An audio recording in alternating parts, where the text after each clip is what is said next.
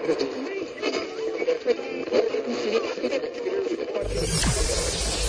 ready for unique, rare, and little known treasures from the golden age of radio. You're listening to the amazing world of radio with Adam Graham.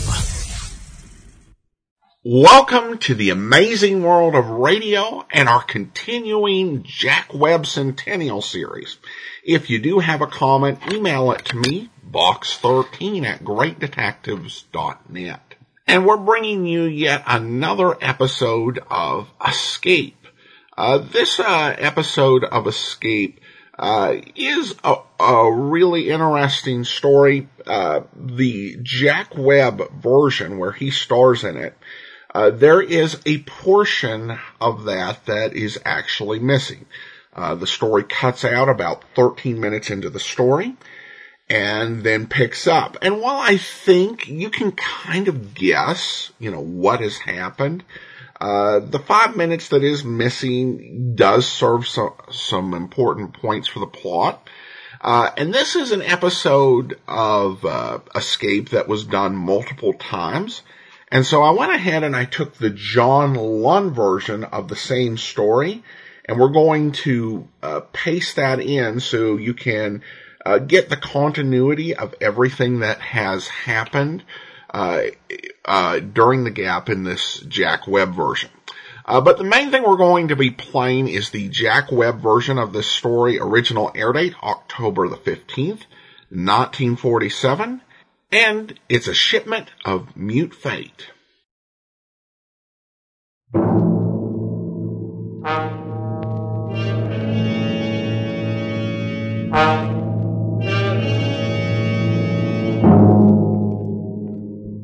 Did you miss out on that big football game last week? Can't get rid of that head cold? Want to get away from it all? CBS offers you Escape.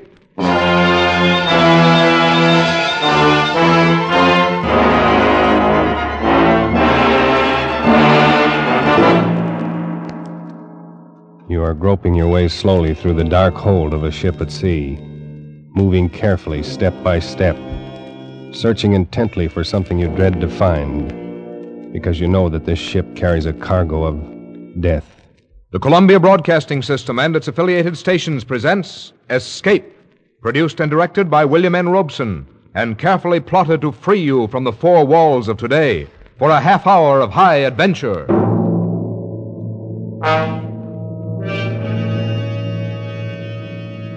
Tonight we escape to a harbor front in Venezuela and a grim voyage that started there, as told by Martin Storm in his gripping story, A Shipment of Mute Fate.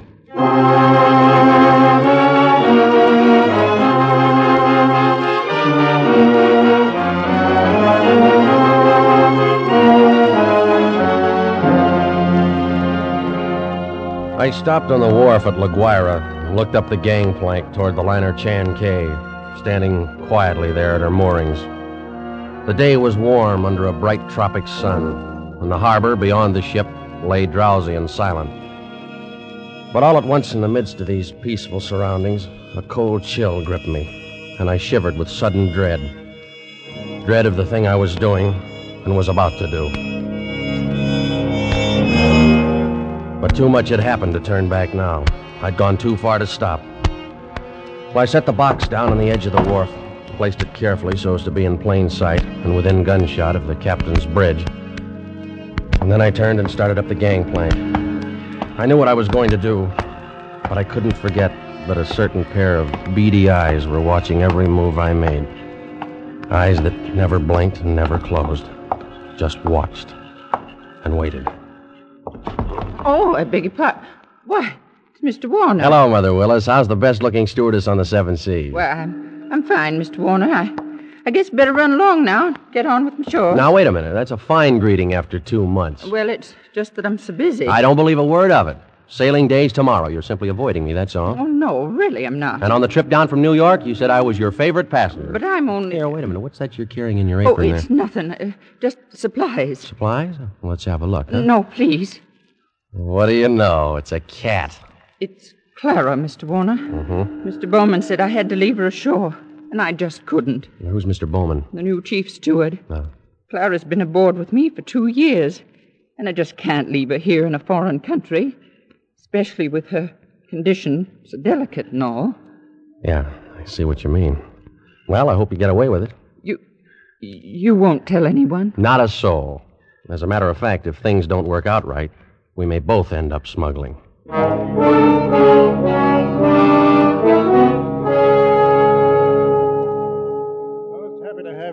On board on the trip down two months ago, Christopher. I'm very glad you're coming along with us on the run back to New York. Thanks, Captain Wood. There is one thing, though. I'm having a little trouble with the customs men here, and I wondered if you might. I can't do it, Christopher. I just cabled your father this morning. Told him I'd done it for you if I possibly could. Sent a request from New York, you know. Yeah, I thought he would. I wired him from upriver last week. I hate to refuse, but it's absolutely out of the question. Well, Captain Wood, I'm afraid I don't follow you there. Responsibility to the passenger, son. We'll have women and children aboard.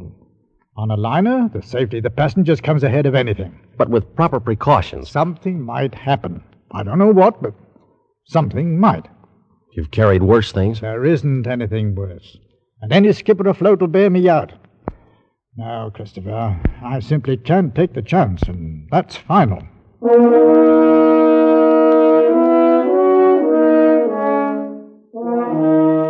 Final.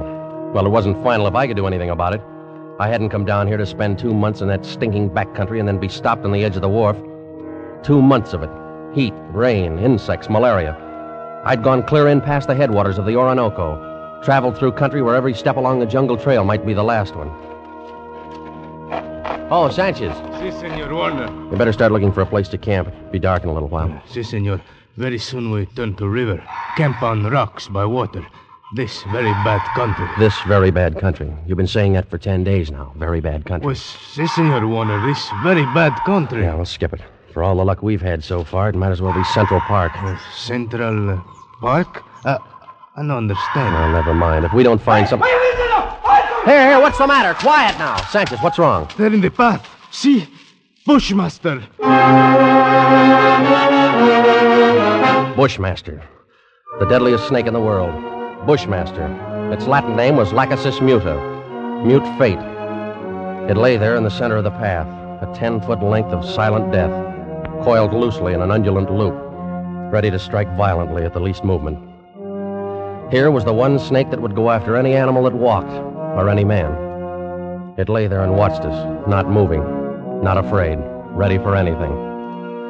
The splotch of its colors stood out like some horrible, gaudy floor mat lying there on the brown background of the jungle, waiting for someone to step on it. Here was what I'd come 2,000 miles for a bushmaster. Sanchez! I didn't want that snake killed. He no kill, Senor. He gone. Bushmaster very smart, very quick. Must always see bullet in time to dodge. Well, anyway, he's gone, and the only one we've seen in five weeks. Oh, we find other. This very bad country. Well, lay off that gun the next time. Don't shoot, you understand? What are you say no shoot? You want Bushmaster. Sure, but I want it alive. Hombre Cristo. Senor Warner, you tell me you want Bushmaster, but you no say alive. You're getting $200 for it. For dead man, what is $200? Tomorrow we go back to Caracas. I'll make it 500, Sanchez. I catch water snake, rattlesnake, any other kind. But I no catch Bushmaster. Sanchez, I'll give you a $1,000. We go back to Caracas. Well, it cost me 1,500 American dollars. But three days later, Sanchez brought me the snake in a rubber bag. He was shaking so hard, I thought for a moment the thing had struck him. One thing you make sure, Senor Warner. Not turn him loose in Venezuela. Because he know I the one who catch him. And he know where I live. All right, Sanchez, I'll keep an eye on him. Tambien he know you pay me to catch him. All the time he watch and wait. You no forget that, Senor Warner. Because he no forget. Not ever.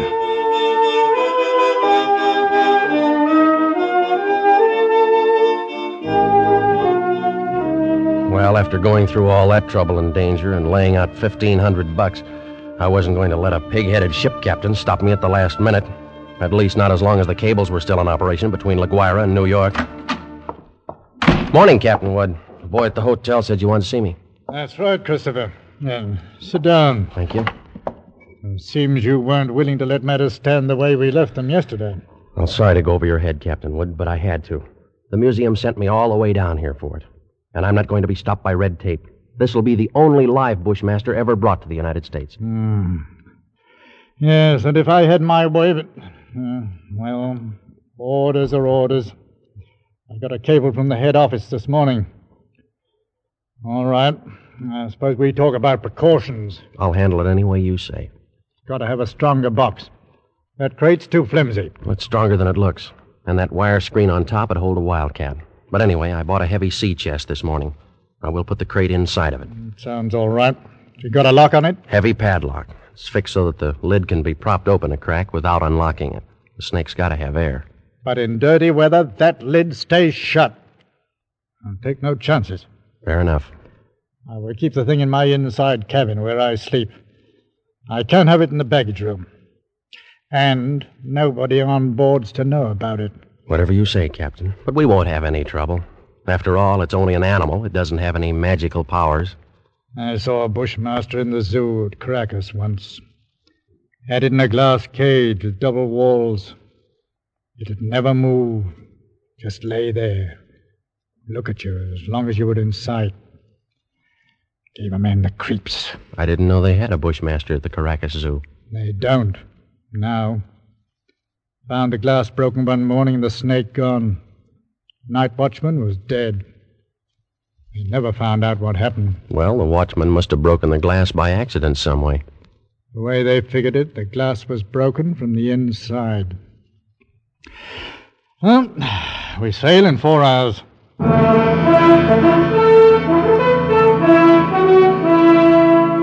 We steamed north into the Caribbean with perfect weather and a sea as smooth as an inland lake. The barometer dropped a little on the third day, but cleared up overnight and left nothing worse than a heavy swell. But in spite of the calm seas and the pleasant weather, I found myself feeling more and more often an ominous foreboding. I was developing an almost unnatural fear of that snake. Well, I stayed clear of the passengers pretty much. Got the habit of dropping into Captain Wood's quarters several times a day. He kept the heavy box underneath his berth. I'd approach it quietly and shine my flashlight through the open crack.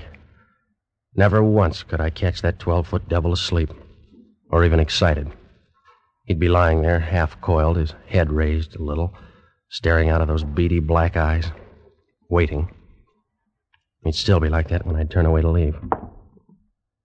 Maybe that's what bothered me that horrible and constant watchful waiting.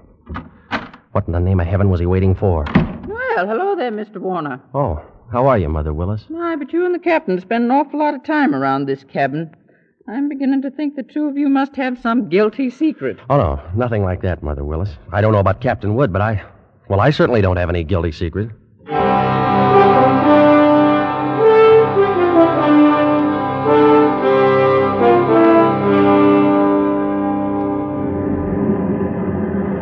She's running quite a swell out there, Mr. Bowman. Yeah, it's a little heavy, all right, Mr. Warner. Guess a storm passed through to the west of us yesterday when the glass dropped. Think it missed us then, huh? Yeah, that's that's what the mate figures. Sure stirred up some water, though. This'll put half the passengers in their bunks. Makes it great for my department. Two thirds of them will want a steward to hold their heads. They'll keep Mother Willis so busy she'll have. Wait! Look at the size of that wave. Huh? The great Jehoshaphat! We're going to take it on the port bow! Hang on!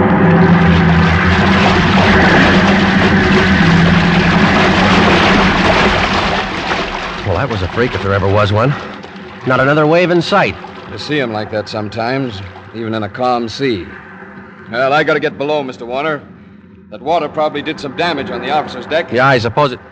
What did you say? Uh, the wheel companionway was open on the port side. Bridge cabins must have taken a pretty bad smashing up. They're right below the, uh. Here, uh, is something wrong, Mr. Warner? No. No, nothing at all, Mr. Bowman. At least I hope not.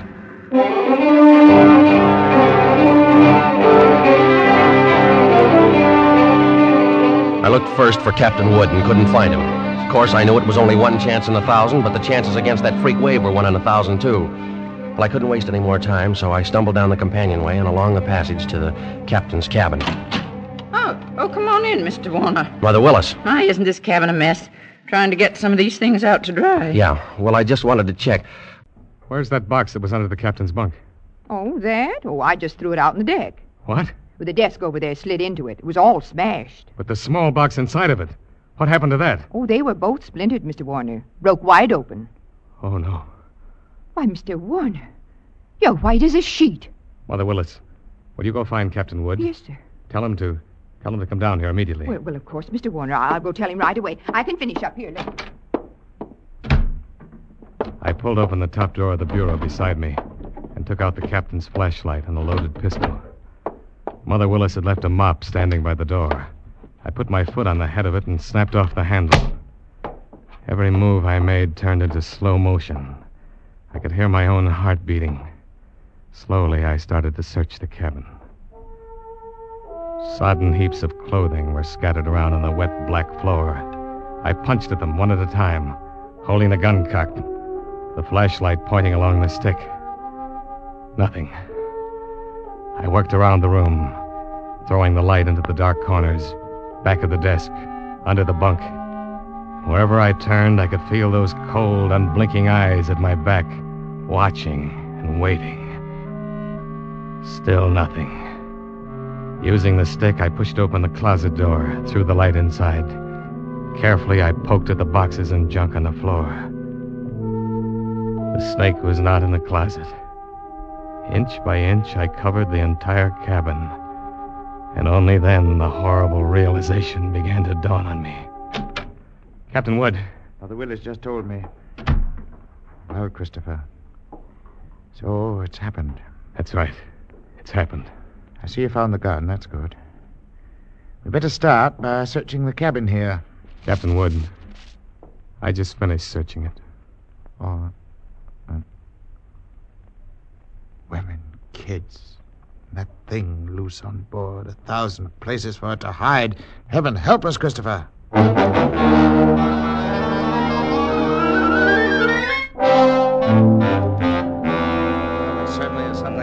Starting to blame anybody now, gentlemen. I didn't call you in here to pass judgment. The thing's done, and that's that. Yeah, you're right What we there, have Captain. got to do is to make up our minds how we're going to handle it. It'd be easy if we didn't have to tell the passengers and crew. I've seen panics aboard liners before. I agree with you, Mr. Bowman, but I don't quite see how we can avoid it. Uh, they got a right to know. As long as that snake's loose, everybody on board's on the same danger. And they all ought to know about it. Captain Wood, that thing is 12 feet long. It can't simply crawl into a crack. Why don't we make a quick search of the whole ship before we spread any alarm? I thought of that, Christopher. Well, as far as I can see, the only place it couldn't be is in the boilers or on top of the galley stove. It might have crawled overboard. No, no, no. We can't count on that. We've got to assume it's on the ship somewhere. Yeah, that could be anywhere. In a coil of rope, or in a pile of clothes, or under a baby's crib. Or even You've in. the- already said it. That Bushmaster could be anywhere. We've got to do something, and we've got to do it fast. All right. I think the best idea is to follow Mr. Warner's suggestion. Make a quick search first. You agree to that? Yes, then, if we don't find it, we'll have to warn the passengers. We've got to find it.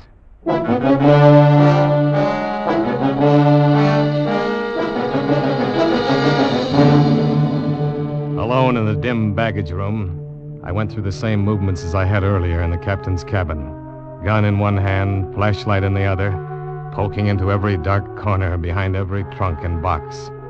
Since the baggage room was empty, I could keep the gun cocked and ready. The rest of those poor devils were having to do the same thing barehanded.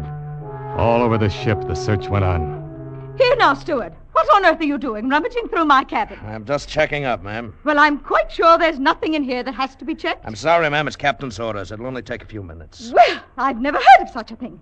A passenger simply doesn't have any privacy at all. I've traveled on a lot of different lines, but I've certainly never heard of anything.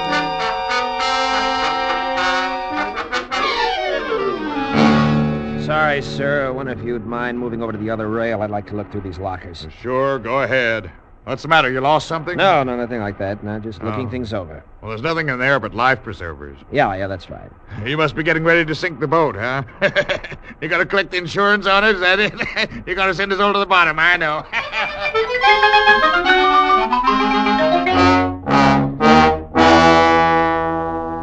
But not one of us could find that deadly shape, coiled in some dark corner or outstretched along a window seat. Not one of us caught a glimpse of that horrid head with its beady, black, watchful eyes. The thing lay waiting out there, somewhere along the decks, shaded in the gathering dusk. But where, we didn't know. It was nearly dark when we met uh, together again in the chart room. I don't get the I don't get the thing There's at no all. other way around it. We've risked all the time we can. We've got to warn the passengers. Well, we do it, Captain. Call them all together in the lounge? No, if we did anything like that, we'd be asking for a panic. We'll get one whether we ask for it or not. Uh, pick a few men and go through the cabin decks. Tell them individually, inside their cabins. Watch for any act that looks as though it might cause trouble.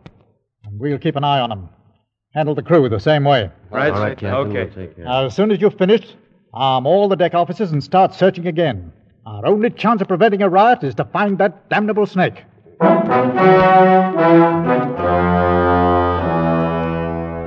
slow nightmare that followed grew worse by the hour.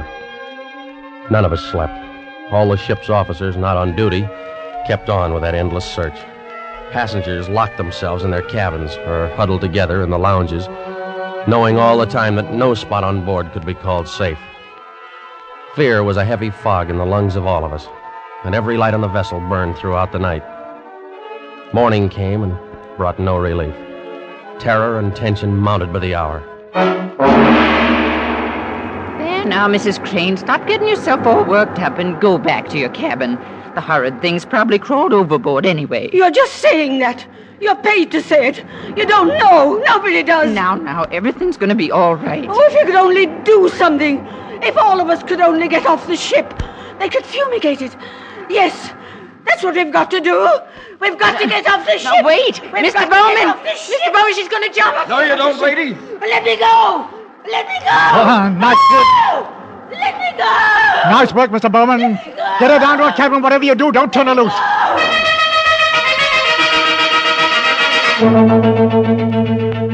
Well, you never know when it might strike you. You can't put on a coat or move a chair without risking your life. Now, something's got to be done. it might be right here in this lounge. all, all right, Miss Steve. You better quiet down. Take it easy. Take it easy, huh? Well, you're a great officer. Why don't you do something about it? That thing might be crawling around here right under our feet somewhere. Like I said, shut up. Are you trying to start a panic? I got a right to talk. I don't want to die. Nobody's going to tell Okay. me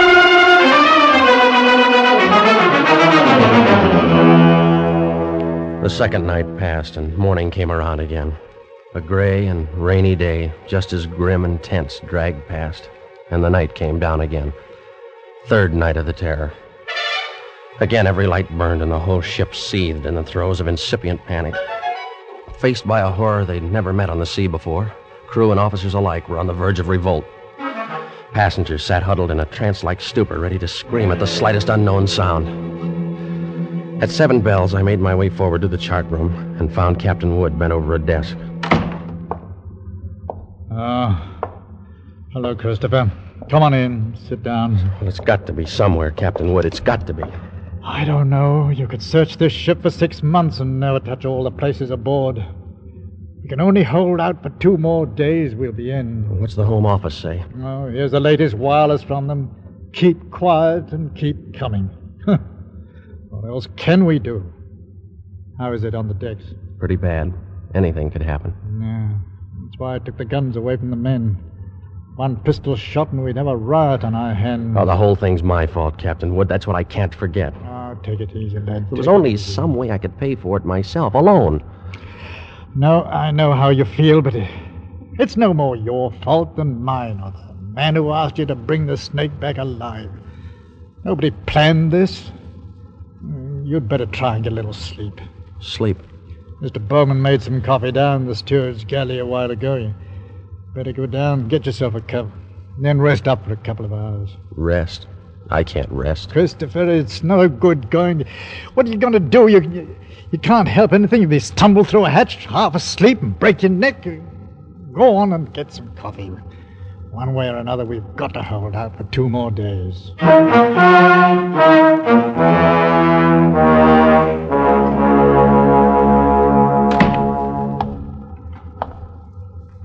The light was on in the steward's galley, and the coffee pot was standing on the stove. It was still warm, so I didn't bother to heat it. I poured out a cup, carried it over, and set it on the porcelain tabletop in the center of the room.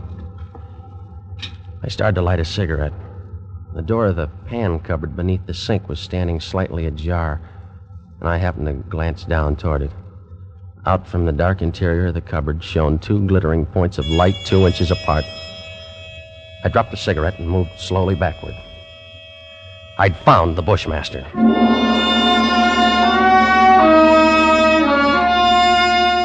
As I moved, the snake slid out of the cupboard in a single sinuous glide and drew back into a loose coil on the galley floor, never taking his eyes off me. I moved slowly back, waiting any moment for that deadly, slithering strike.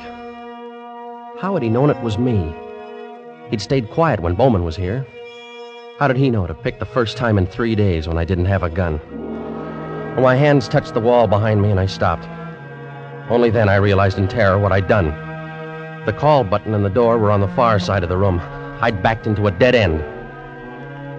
I stared at the snake in fascination, expecting any moment the ripping slash of those poison fangs. The horrid coils tightened a little, and then we're still again. Ten million years of evolution to produce this moment.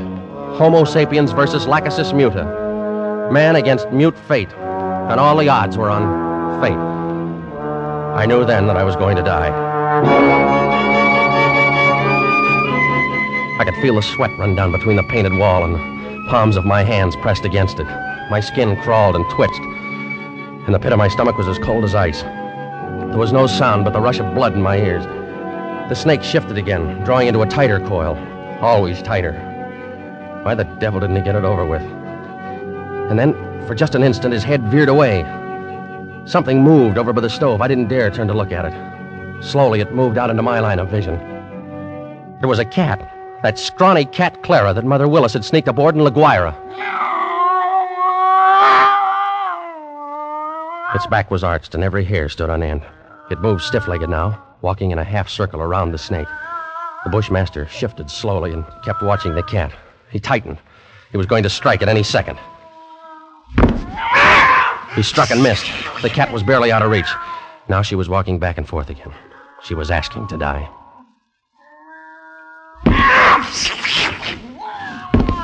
Missed again by a fraction of an inch. He was striking now without even going to a full coil. Missed again and again, always missing by the barest margin. Each time the cat danced barely out of reach, and each time she countered with one precise spat of a dainty paw, bracing her skinny frame on three stiff legs. And then suddenly I realized what she was doing. The Bushmaster was tiring, and one strike was just an instant slow. But in that split second, sharp claws raked across the evil head and ripped out both of the lidless eyes. That cat had deliberately blinded the snake. Well, he didn't bother to coil now, but slid after in a fury, striking wildly and rapidly, always missing, and every strike was a little slower than the last one. Until finally, as the snake's neck stretched out at the end of a strike, the cat made one leap and sank her razor sharp teeth just back of the ugly head, sank them in until they crunched bone. With tooth and claw, she clung as the monstrous snake flailed and lashed on the floor, striving to get those hideous coils around her, trying to break her hold, to shake off the slow and certain paralyzing death that gradually crept over him and at last stilled his struggles forever.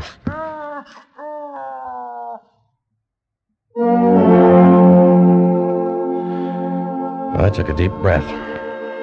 The first in minutes. The cat lay on her side on the floor, panting, resting from the fight just over. And she had a right to rest. That mangy, brave, beautiful alley cat had just saved my life. And maybe others as well. But as I turned toward the stove, I suddenly became very humble. And I knew all at once what a small thing a human being really is. I and others aboard were still alive only by the merest accident. There were three reasons why that cat had fought and killed the world's deadliest snake. And those three reasons came tottering out from under the stove on shaky little legs. Three kittens, with their eyes bright with wonder and their tails stiff as pokers. Up on the decks, hundreds of passengers were waiting for the news that the days and nights of terror were ended. Well, I could wait a little longer. I pulled open the doors of the cabinet, found a can of milk, and then I dropped down on my knees on the floor of the galley.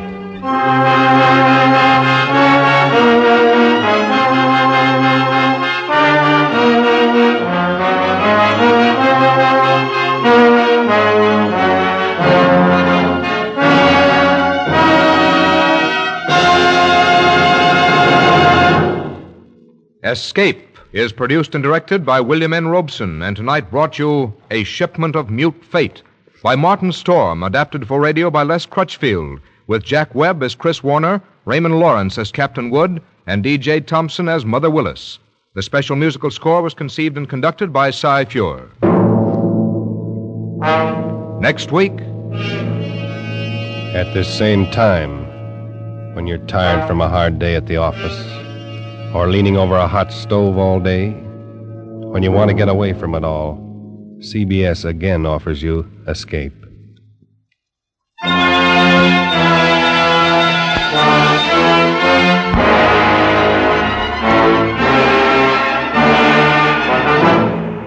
Good night, then, until this same time next week when CBS again brings you Escape.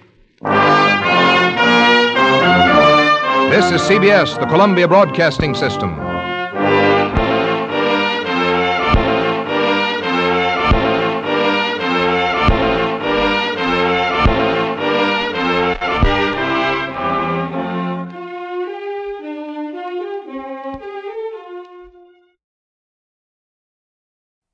Welcome back. Oh, what an amazing story. Uh, so much we can say about it.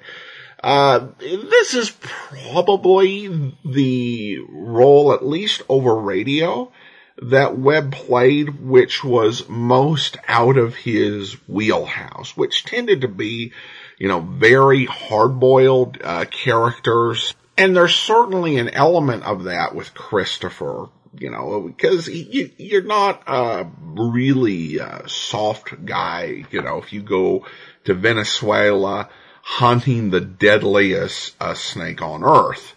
But Christopher is also this very arrogant, wealthy young man who's used to getting everything he wants, which isn't something that uh, Webb typically uh, played over radio, but I think he does a good job here. And the character goes on a journey. It's a bit of a sharp journey just because, because it's a massive big event that requires him to face himself and to learn some humility. I think if you take that character at the start of the story and you get to that very last line, it's clear that uh, he is not the same man he was when the story started.